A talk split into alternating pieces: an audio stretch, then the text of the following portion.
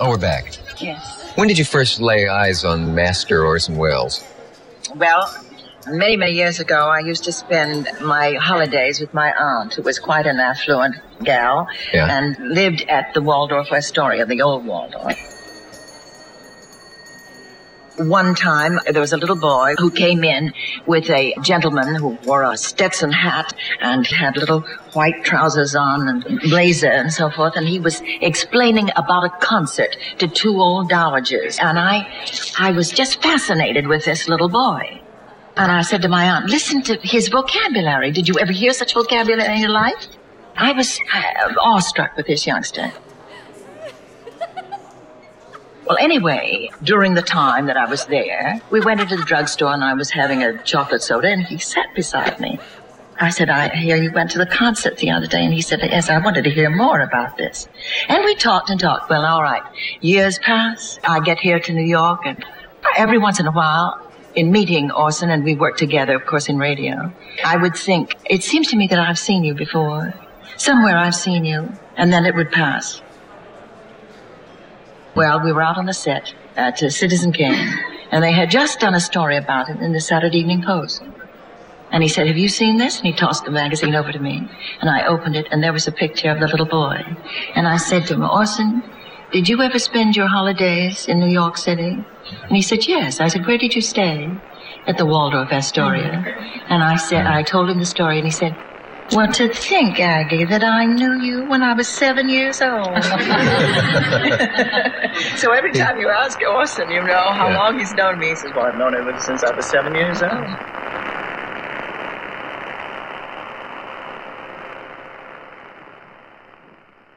Stand by. We'll be on the air in 15 seconds, Mr. Welles. Yes, I know. Stand by, everybody.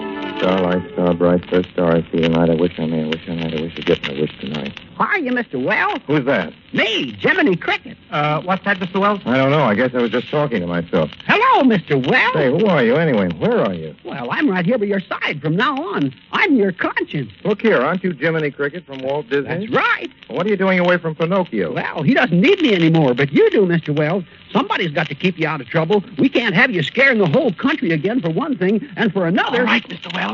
Well, here we go. Go away, go away. Good evening. This is Orson Welles. And this is the first of a new radio series brought to you with the compliments of our sponsor, Lady Esther. Tonight it's our Now, plan. don't do too much talking. We of the Mercury Theater. Get on with the On Monday, September 15th, 1941, grateful to be finished with Citizen Kane, a 26 year old Orson Welles returned to radio with the Mercury Theater on a variety program for Lady Esther Cosmetics. All right, all right. Cliff Edwards was Jiminy Cricket. Short story by The Mercury troupe of actors like Agnes Moorehead, Ray Collins, and Joseph Cotten were joined by Hollywood newcomers like Elliot Lewis, Hans Conried, and Byron Kane. The doctor said he wouldn't live another The Lady Esther show would experiment. They performed short dramatic pieces, poetry, and comedy. Welles also scaled back guest appearances. He needed some rest. Conradin hated his guardian. But The Magnificent Ambersons, his second film, went into production on October 28th. Conradin, you are not to pick the roses. In late November, Welles was named the Goodwill Ambassador to Latin America by Nelson Rockefeller. And so passed year after year. Rockefeller was then the U.S. Coordinator of Inter American Affairs and a principal stockholder in RKO. Meanwhile, there was an oasis in the desert of his loneliness and boredom. This was a disused tool shed in a forgotten corner of the lower garden. There, Conradin found a haven. He peopled it with ghosts, with phantoms from his books and from his dreams. And the tool shed boasted two inches of flesh. Then, on December 7th,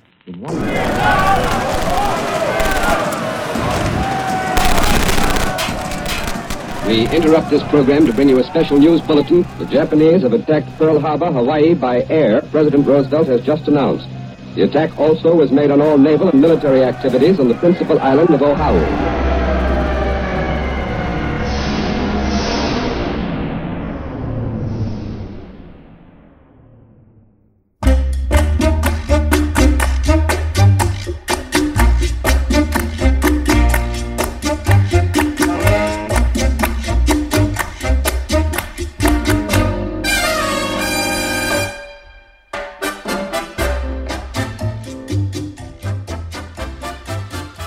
Breaking Walls, episode 104. My name is James Scully. Tonight on Breaking Walls, we focus on Orson Welles' radio career from Pearl Harbor through the end of radio's peak, and pick up where we left off in Breaking Walls episode 79. If this is your first time listening to Breaking Walls, welcome to the show. You can find this series on every podcasting platform and at thewallbreakers.com. Tonight's opening theme song is Don Swan's Hooray for Hollywood, a fitting mambo fevered tune for a man that spent much of the 1940s in the City of Angels. Join the Breaking Walls Facebook group to keep in touch with news, snippets, photos, and other additions to the podcast at facebook.com slash group slash the wallbreakers. And Burning Gotham, the new historical fiction audio drama set in 1835 New York City, is on its way. Go to burninggotham.com for new teasers and more information. You can also support these shows for as little as $1 per month at patreon.com slash the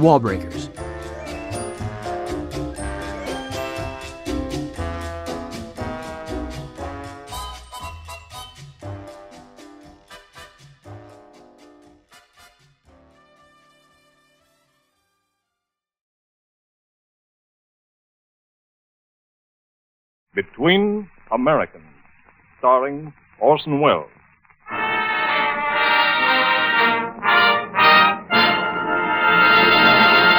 The Gulf Screen Guild Theater.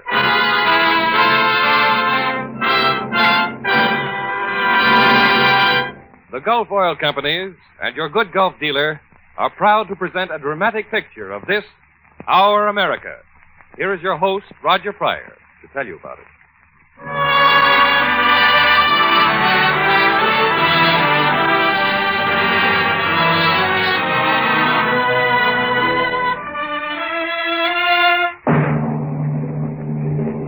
Good evening, everyone.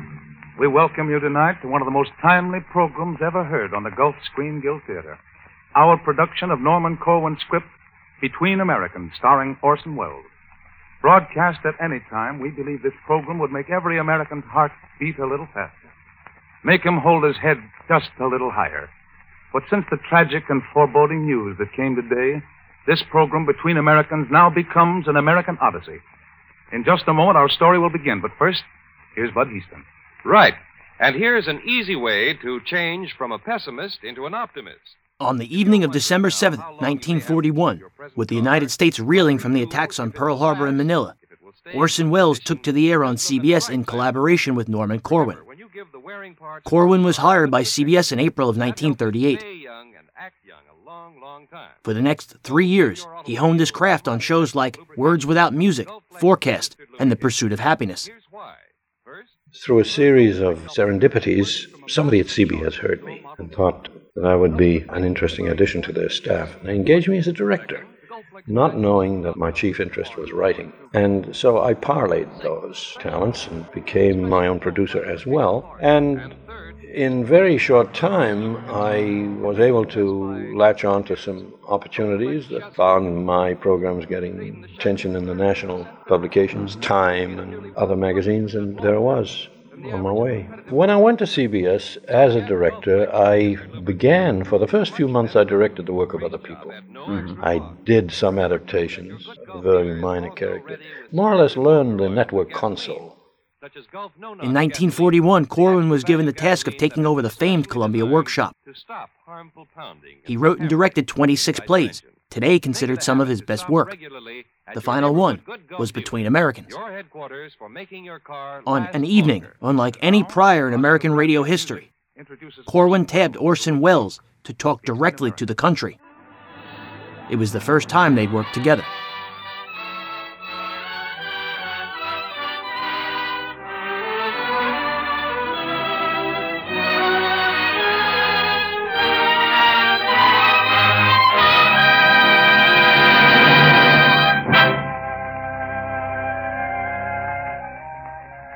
This program is Between Americans. That's where the title comes in. We hope you like it, but you don't have to. At any rate, nobody's going to make you stick around and listen to it. That's one of the advantages of being an American. Now, tonight we're doing something quite foreign to the type of thing usually presented by the Gulf Screen Guild Theater. Instead of telling a story about five or six people, we're telling a story about a hundred million. This happens to include you, listener, whatever your name may be. As a matter of fact, names don't bother real Americans very much. Not when we've got states named after French kings and English queens are lifted right out of the Latin language like Montana, or out of the Spanish like Nevada, and towns. You know, if you were to hold a convention of all the people who live in foreign sounding American towns, we could fill quite a sizable stadium. Among the delegates registering on the first day would be. Me, I'm the delegate from London, Minnesota. I'm in from Dublin, New Hampshire. Flew in this morning from Cairo, Illinois. Huh? Uh, whose turn, me? Uh, I'm from Canton, Connecticut. I'm from Paris, Texas. I came all the way from Shanghai, West Virginia. Warsaw, Georgia. I'm the delegate representing Moscow, Kentucky. My town is Toronto, Kansas. As for me, Lisbon, Maine. Delegate from Madrid, Alabama reporting. I'm from Stockholm, South Dakota. Drove down this afternoon from Bombay, New York. Hitchhike here from Baghdad, Florida. All right, delegates, now that you've registered, you may all be seated. Now, that's all the preliminaries there's going to be tonight. We're through with the introductions, the overture, and the official registration. So now we can get down to the text, which is roughly speaking this. Today, particularly, people are thinking about their country pretty hard. Some of them for the first time in their lives. People are wondering where we're headed. Men are being called on to get ready to defend America. A lot of them are thinking in terms of what is there to defend. Well, now, America means a lot of things to a lot of people. Most of them are solid patriots, only they don't know it. They don't have to wear a red and white and blue button in their lapels to prove it. They don't have to agree with or even listen to people like this. My fellow citizens, in this great state of Cleveland plethora, we can pick the dog squirtle your taxes. Our great country is cripply bolted up and can wackle tablewicks, and your Laganoi Rillera Harrington forever! I got a good hunch most people prefer the quiet kind of speaker. Like the fellow who got up on a platform in a Pennsylvania town one day and said, The world will little note nor long remember what we say here. That was the Gettysburg Address he was referring to. As a matter of fact, he didn't get such good reviews the next morning. Take, for example, the write up he got in the Harrisburg Patriot. We pass over the silly remarks of the President. For the credit of the nation, we are willing that they shall no more be repeated and thought of. If you think that's bad, listen to what the Chicago Times had to say. The cheek of every American must tingle with shame as he reads the silly, flat, and dishwatery utterances of the man who has to be pointed out to intelligent foreigners as the President of the United States. Of course, the rival paper in Chicago took the opposite point of view. Rival papers often do. The remarks of President Lincoln will live among the annals of man. That paper gave it four stars, and they were right. The Gettysburg Address did survive. But that business of calling a president a ham is really something to be proud of. I mean, the right to print a piece saying a president makes a sound like dishwater. Nobody dragged the editors off to jail, even if they were wrong. That's important. Comes under the heading of free press. As soon as anybody starts gagging the press, any press, watch out. Americans don't like that. And by the way, we got a nerve to be calling ourselves Americans all the time when we're really only United Staters. We're a little selfish about that. It's America down there in Chile, too. All the way down the spine of the Andes. If any of you folks are hearing this down around Mexico or Honduras or Salvador or Argentina, or even if you're an Eskimo in the Arctic, we hope you'll overlook our calling ourselves Americans as though we were the only ones in the hemisphere. We do that just because it's so much easier to say than anything else, and also because it sounds so good. By the way, before we leave the subject, what about the original Americans? The Indians? There's a forgotten race for you. How about the Indian on the nickel and the buffalo who roamed the back of the great American jit? Seems a shame. No two ways about it. We have forgotten those 100% Americans who went down to quarantine to meet the Mayflower. We don't see them around in person very much these days. But their ghosts are still with us. Maybe the red men are forgotten. Maybe not. But between you and us, it's said that near Boonesboro, Kentucky, on certain nights in November, by the light of the waning moon, some very peculiar ghost meetings go on in the woods south of the river. Also in certain parts of the Alleghanies, between the hours of sundown and the coming of the morning mist. Yes. If you happen to be listening to this in a car, driving along Highway 99 in Wyoming, that man you passed walking down the road a few miles back wasn't a man at all.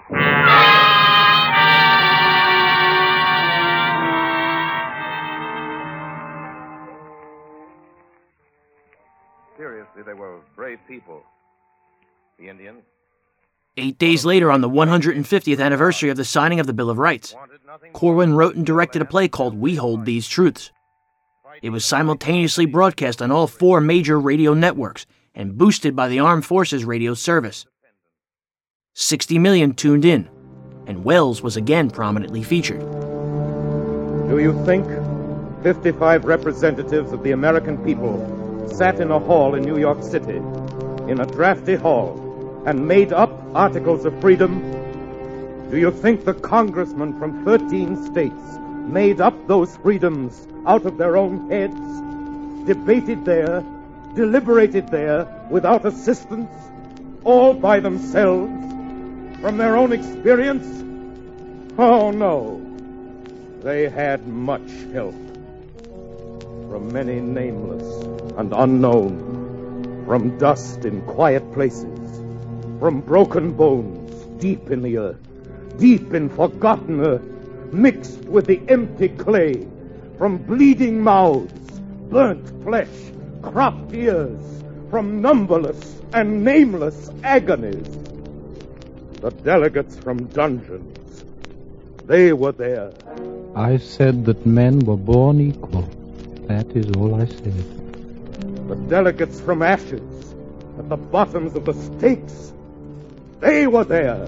The king did not approve. The gallows delegates, whose corpses lifted gently in the breeze, they too. The exiled wanderers, the Christians killed for being Christians, Jews for being Jews, the Quakers hanged in Boston town. They made a quorum also. Present. We are present. The murdered men, the lopped off hands, the shattered limbs, the red welts where the whiplash bit into the back. Must you know what they said? Must you know how they argued? Must you be told the evidence? The silent testimony of the raves? Must it be told verbatim? Listen then! That was an argument for an amendment. That was a speech in favor of an article of freedom. That prayed the passage of a Bill of Rights. How much of all this must be told to be believed? Must it be drawn on diagrams? X marks the spot where decency was last observed. A dotted line shows how the victim staggered. The arrow points to blood. The headsman, he was there in Federal Hall. The man who turned the ratchets on the rack. He sat in the assembly too. Nero was there. Caligula, King Philip, Torquemada, Cotton Mather, all the tyrants and the martyrs who had gone before, sat quietly, unseen among the representatives, read from their memoirs, expert testimonies, found their ways into the records and between the lines. All the long and bloody history of fanaticism, murder in the name of God, torture in the name of love, crucifixion in the name of safety to the crown. My God, my God, why hast thou forsaken me? He too sat in the Congress. The mild man with the scars in his hands and feet where the spikes went through. He was a consultant in the business at hand.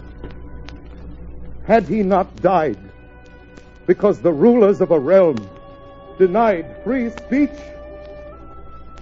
Was he not nailed up on a cross between two thieves because his preachments were considered treason? He, the Son of God, was he not executed over an issue of the rights of man? Make no mistake about it. He was there. Sat beside James Madison and Elbridge Gerry and John Page in Federal Hall. Unseen he was, but voting. The men of Congress were collaborated with. They added up the gains and losses and the brave words spoken and the brave song sung. They weighed the drawn and quartered flesh. They took into account the hemlock and the crucifix, the faggot and garrote. And then they framed amendments to the Constitution. Out of the agonies, out of the crisscross scars of all the human race, they made a Bill of Rights for their own people. Although Orson Welles was still in his mid 20s, by the end of 1941 he'd influenced a generation of peers, like radio actor Byron Kane.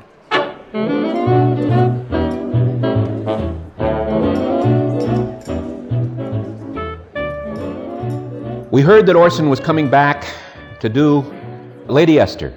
And his producer, although it was Orson who called all the shots, there was a man called Claire Olmsted who was the producer. And we found out, all of us seasoned radio actors, that if we had to get on the Orson Welles show or to get anything, we had to audition for Claire Olmsted. I see Claire Olmsted. I knew what he looked like a big, burly man, gray haired, formidable looking man, was walking in the CBS three days before the show was to go on the air. We understood that we were going to have auditions, and I walked up to him and said, Mr. Olmsted, my name is Byron Kane. I'm a radio actor here in Hollywood, and if possible, I'd like the opportunity for auditioning for you, Mr. Welles. Now, this was Friday. I remember it clearly. It was on a Friday. He said, Why don't you write me a letter? Tell me, you know, give me a background. This was early in Friday, about 11 o'clock in the morning. Sent it to the NW Ayer Agency. I says, Okay, thank you very much. And away he went. About five minutes later, up the steps, and out from Sunset Boulevard comes Hans. And I said, uh, Hey, I just saw Claire Olmsted. He says, Write him a letter. That's how you to audition for him. He says, Write him a letter. Now, this Hans was way better known than I was in those days, too, because he had started real early. And from the start, he was so prominent and so colorful. Now, the show was going on on Tuesday. I went home and I immediately wrote the letter. About 1 o'clock Friday afternoon, and I dropped it in the mail. Now, don't ask me how this happened, why it happened. Saturday afternoon at 1 o'clock, I got a phone call from Claire Olmsted's office. Said, Mr. Olmsted got your letter, and he would like you to come to an audition for Mr. Welles' program if you can in Studio 2 at CBS at 4 o'clock. I says, Yes, yes, I can. And they, they also check times. Are you available if perchance you are chosen? Are you available to be on the show Tuesday? I says, Yes, I am. I got a chance to be on Orson Well, so I come into the studio two. It's a little studio where we had an organ. Walk into the studio, open the inner door, get in, and there standing Hans. He had written a letter. We read our piece, a little piece here, piece there. All Welles was not there. Olmsted was there, and the engineer and a secretary. It was Olmsted who said, uh, "Okay, fellas, fine. Rehearsal is tomorrow. So we're going to be, we're going to work with Orson Welles." Well, the next day, we showed up, and it was the almanac. It was called the Lady Esther Almanac, and you had episodic things, maybe seven minutes of a show about this, and then a commercial, and seven minutes in the show about this, and seven minutes show about this. We came around, read around the first read around the table, and it was only Hans and myself. And Orson said, Gentlemen, you two are the most fantastic actors I've ever met. Now, whether it was his bravura or his expanse at the moment to say that, we didn't care, nor did we even think. We accepted it. and of course, we were thrilled to death. We were in such awe of Welles, even in those days. He was no more than 25. We were on every show that he ever did in Hollywood from then on. With the United States gearing up for the war, Orson Welles spent Christmas of 1941 in Los Angeles. On December 20th, he received a telegram from the Office of the Coordinator of Inter American Affairs. To promote greater Pan Americanism, he was being sent by RKO to Rio de Janeiro. Welles was to make a film showcasing Carnival. This is Orson Welles bringing you another radio show for Lady Esther. Tonight we present Miss Rita Hayworth in There Are Frenchmen and Frenchmen, a not very high comedy dealing with two rather closely related institutions love and wrestling. Lovers will find nothing in the story. Nine days later, on December 29th, Come with me. Rita Hayworth was guest star in the Lady Esther program. It was the first time they met. But this one was beautiful. Musu! She was a goddess straight from a bronze coin of ancient Greece. Musu! You address me. Sure. Get in the sedan. I'm going to drive you. Thank you. Mademoiselle is very young to be a dean. Oh, I'm just pinch hitting while the regular dean is away. My real job is instructor in physical education. First, you must see our new golf course. Although Welles had been divorced once before and was in a relationship with Mexican actress Dolores Del Rio, he later said it was love at first sight. Touch a mallet. Ride? Uh, no. Row? No, neither. Swim? No. Run? No. Box? Fence? Wrestle? None of them. Stop shaking your head. What do you do? I read. Haven't you any interest in sport? I have never witnessed any sort of athletic game. I hope never to do so. She looked at me as if I were a worm she had found in her salad. All the time, her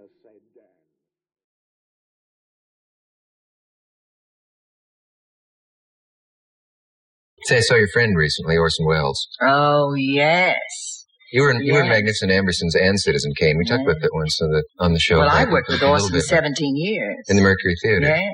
When he made the films, was he a perfectionist? Did he do things over and over? Was he meticulous, or did he just have a kind of freewheeling way of getting it right the first No, time? No. The Ambersons, literature's most fascinating family, brought to the screen. There was a by scene in of Magnificent Orson Ambersons that was by the boiler scene. It was a very hysterical scene, and I think I went through about three or four rooms with it. And of course, we never cut.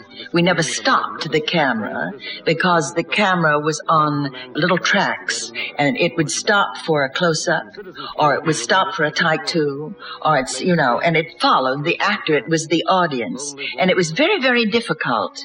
We didn't know too much about the technique of, of movie making. Black sheep of the Ambersons. And I remember this particular part that I was doing, he said to me, Now, I want you to play it like a little girl. And of course, that wasn't the characterization that I had made up my mind to do at all. The second time, he said, I want you to play it like an insane woman.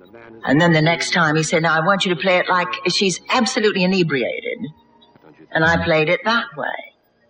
And again, he said, Now I want you to play without absolutely, just a, an absolutely vacuous mind. And by the time I thought to myself, what in the world does he want? After about the fifth time, I began to realize what he wanted. And I did it 11 times, different characterizations. And then the 12th time, after he was absolutely satisfied with the technical part of it, he said to me, Now play it. And it had a little bit of the hysteria. It had a little bit of the insanity. It had a little bit of the little girl. And he had mixed it all up in my mind so that the characterization that I played had a little bit of all of these and it was terribly exciting. Finally, Isabel's boy, young George, played by Tim Holt. Headstrong, impetuous, and arrogant heir to the splendor of the I wrote the script partly on King Vidor's yacht off Catalina, the rest of it in Mexico. Then we rehearsed it longer than I've ever rehearsed anything because it was a relatively small cast. Everybody, we worked very hard for, I think we were five weeks rehearsing. Not on set or anything, no movements, just rehearsing. And then we recorded every scene so that we remembered what we'd thought about it so that when you came on the set there was the way it ought, we had decided it ought to sound, even if we were going to change our Oh, minds. that's great. And I've done that since a lot. But save a lot of time. it does, uh, but also it gives you new ideas. You see what's wrong and everything. It's kind of a pre- preview. You come fresh after a week or two and hear a new camera work moved very slowly. Let's put it that way. In fact, the picture took longer to shoot than any picture I've ever done, instead of shorter as it was planned.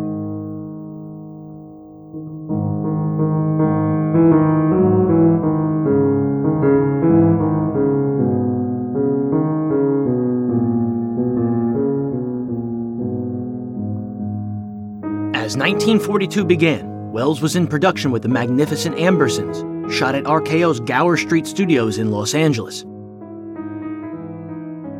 The interior set walls could be adjusted to allow for continuous takes.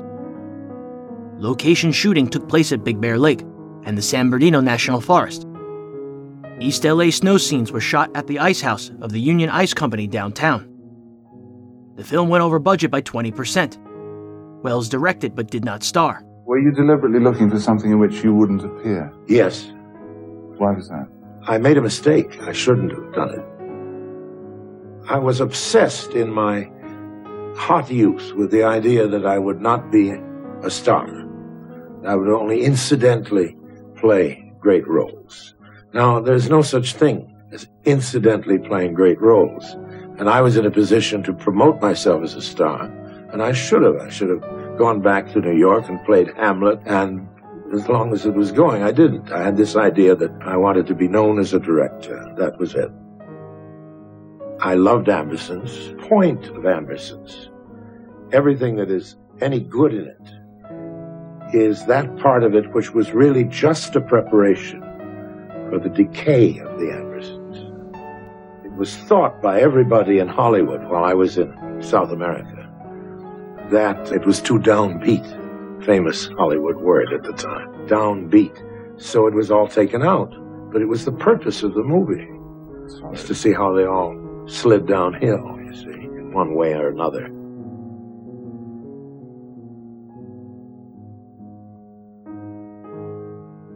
After production wrapped, Welles flew to Brazil. But in the States, the magnificent Amberson screened poorly. And Welles had negotiated away his right to the final cut. Film editor Robert Wise remembered that time. He was not up here when we previewed the film. After we got it all finished, we had sent him a print, and he had some changes he wanted made, which we made. But then we took the picture out for preview. The audience just wouldn't sit still for it. They laughed at it, laughed at some of the performances. They walked out in droves, and it was as disastrous a preview as you could possibly imagine. And the studio was very naturally very upset. They had a lot of money in this film, and they wanted to get it out. So Jack Moss, who was his man here as the social producer on the film, and I were kind of caught in the middle between Orson, and his inability to come up here and do anything about it, but still wanting a voice in it, and the studio, on the other hand, who was wanting to get something done with this film that uh, would allow him to release it. In 1942, RKO underwent major changes. Nelson Rockefeller left its board of directors. and studio president George Schaefer resigned. The new brass took control of Ambersons.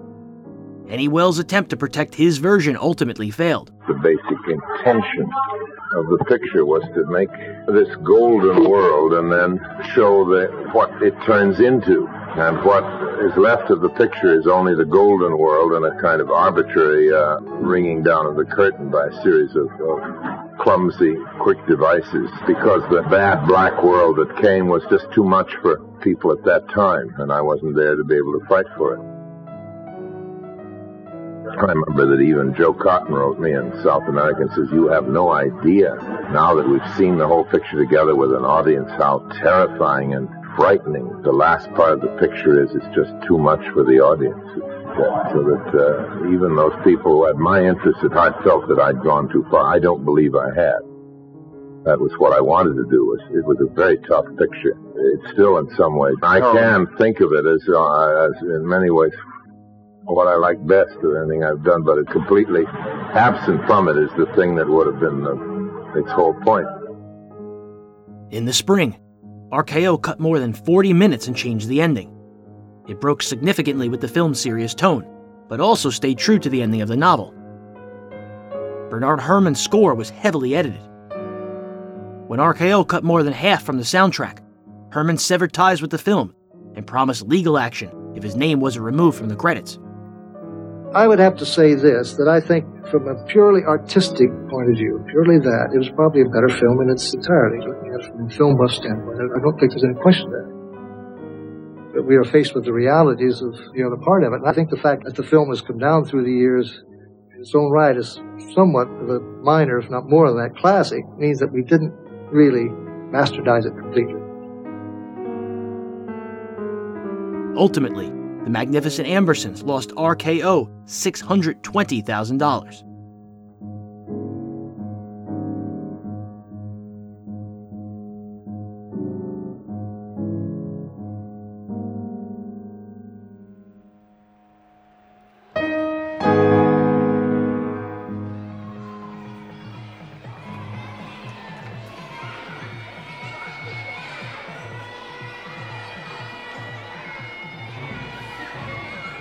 Meanwhile, in Brazil, Welles worked on It's All True. He'd conceived it as an omnibus film mixing documentary and fiction, comprising several stories about Pan American culture from the Arctic to Tierra del Fuego. While in Rio de Janeiro, Welles planned to shoot Carnival and Jangadeiros, or Four Men on a Raft. In return for all profits, RKO was to put up $1.2 million for the film. As co producer of the project, the OCIAA guaranteed 300 grand against any losses RKO might incur. There was no time to prepare a script. It wasn't possible until Welles arrived.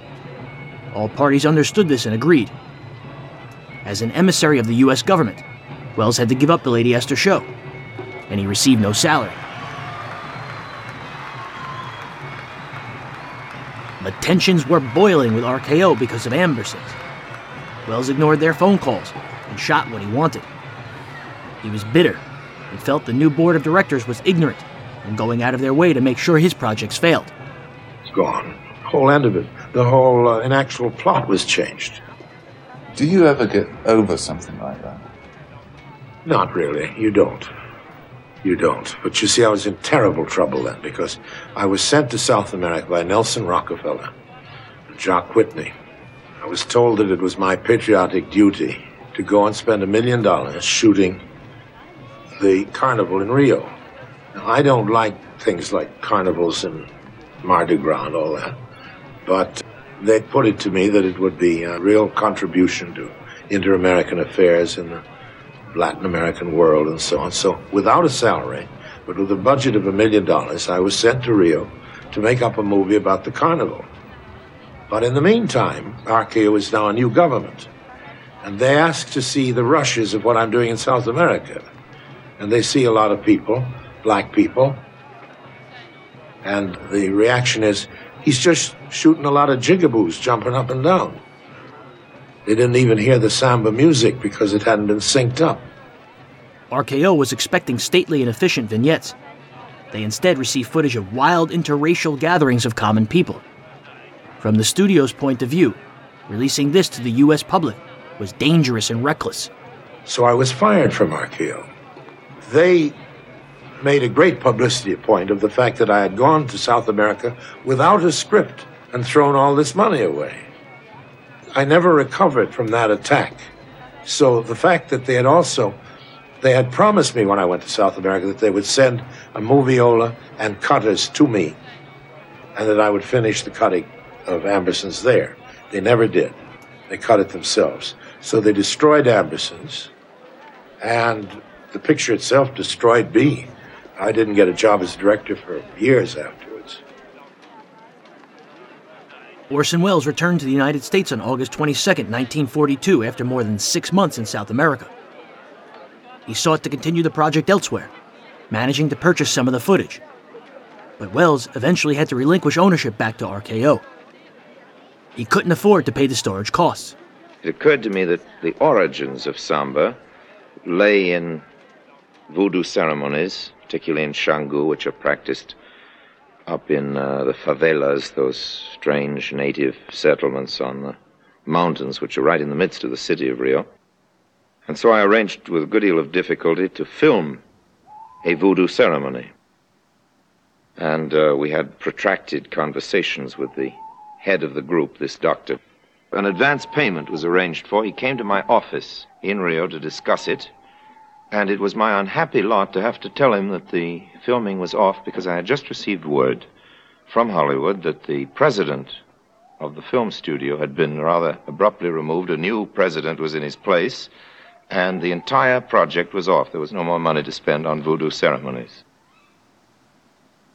And the witch doctor assured me that this was deeply offensive, that he and his group took it very badly, and I said I was most sorry about it myself. I did want to finish the film, and I did hope he understood. Ah, but he said, we have spent money. We have bought entirely new costumes. And I said, well, I'm awfully sorry, but there just isn't any money from Hollywood to pay you. And I, I don't know how I can explain to this new administration that the voodoo ceremony must continue.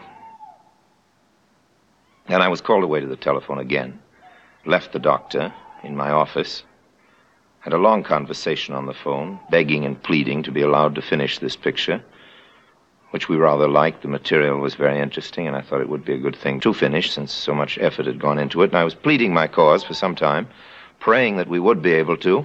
And I came back to the office and found that the doctor had gone, having been told that the deal was completely off, and that on my desk, in a script of the film, was a long steel needle.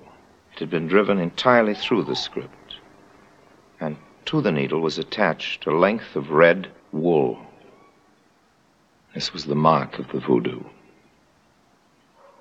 The end of that story is that it was the end of the film. We were never allowed to finish it. While some of the footage shot for It's All True was repurposed, approximately 200,000 feet of Technicolor nitrate negative, most of it for the Carnival episode, was later dumped into the Pacific Ocean.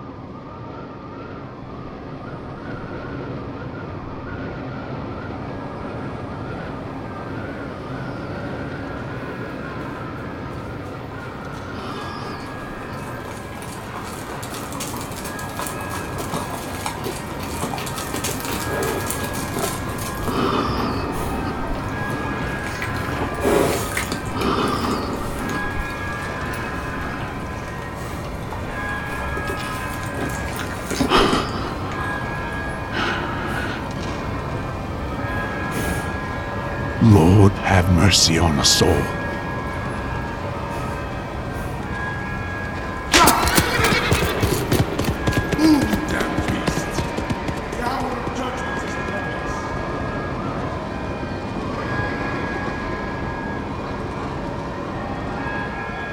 On the frigid, blustery night of December 16th, 1835, The worst fire in New York City history sweeps through Manhattan.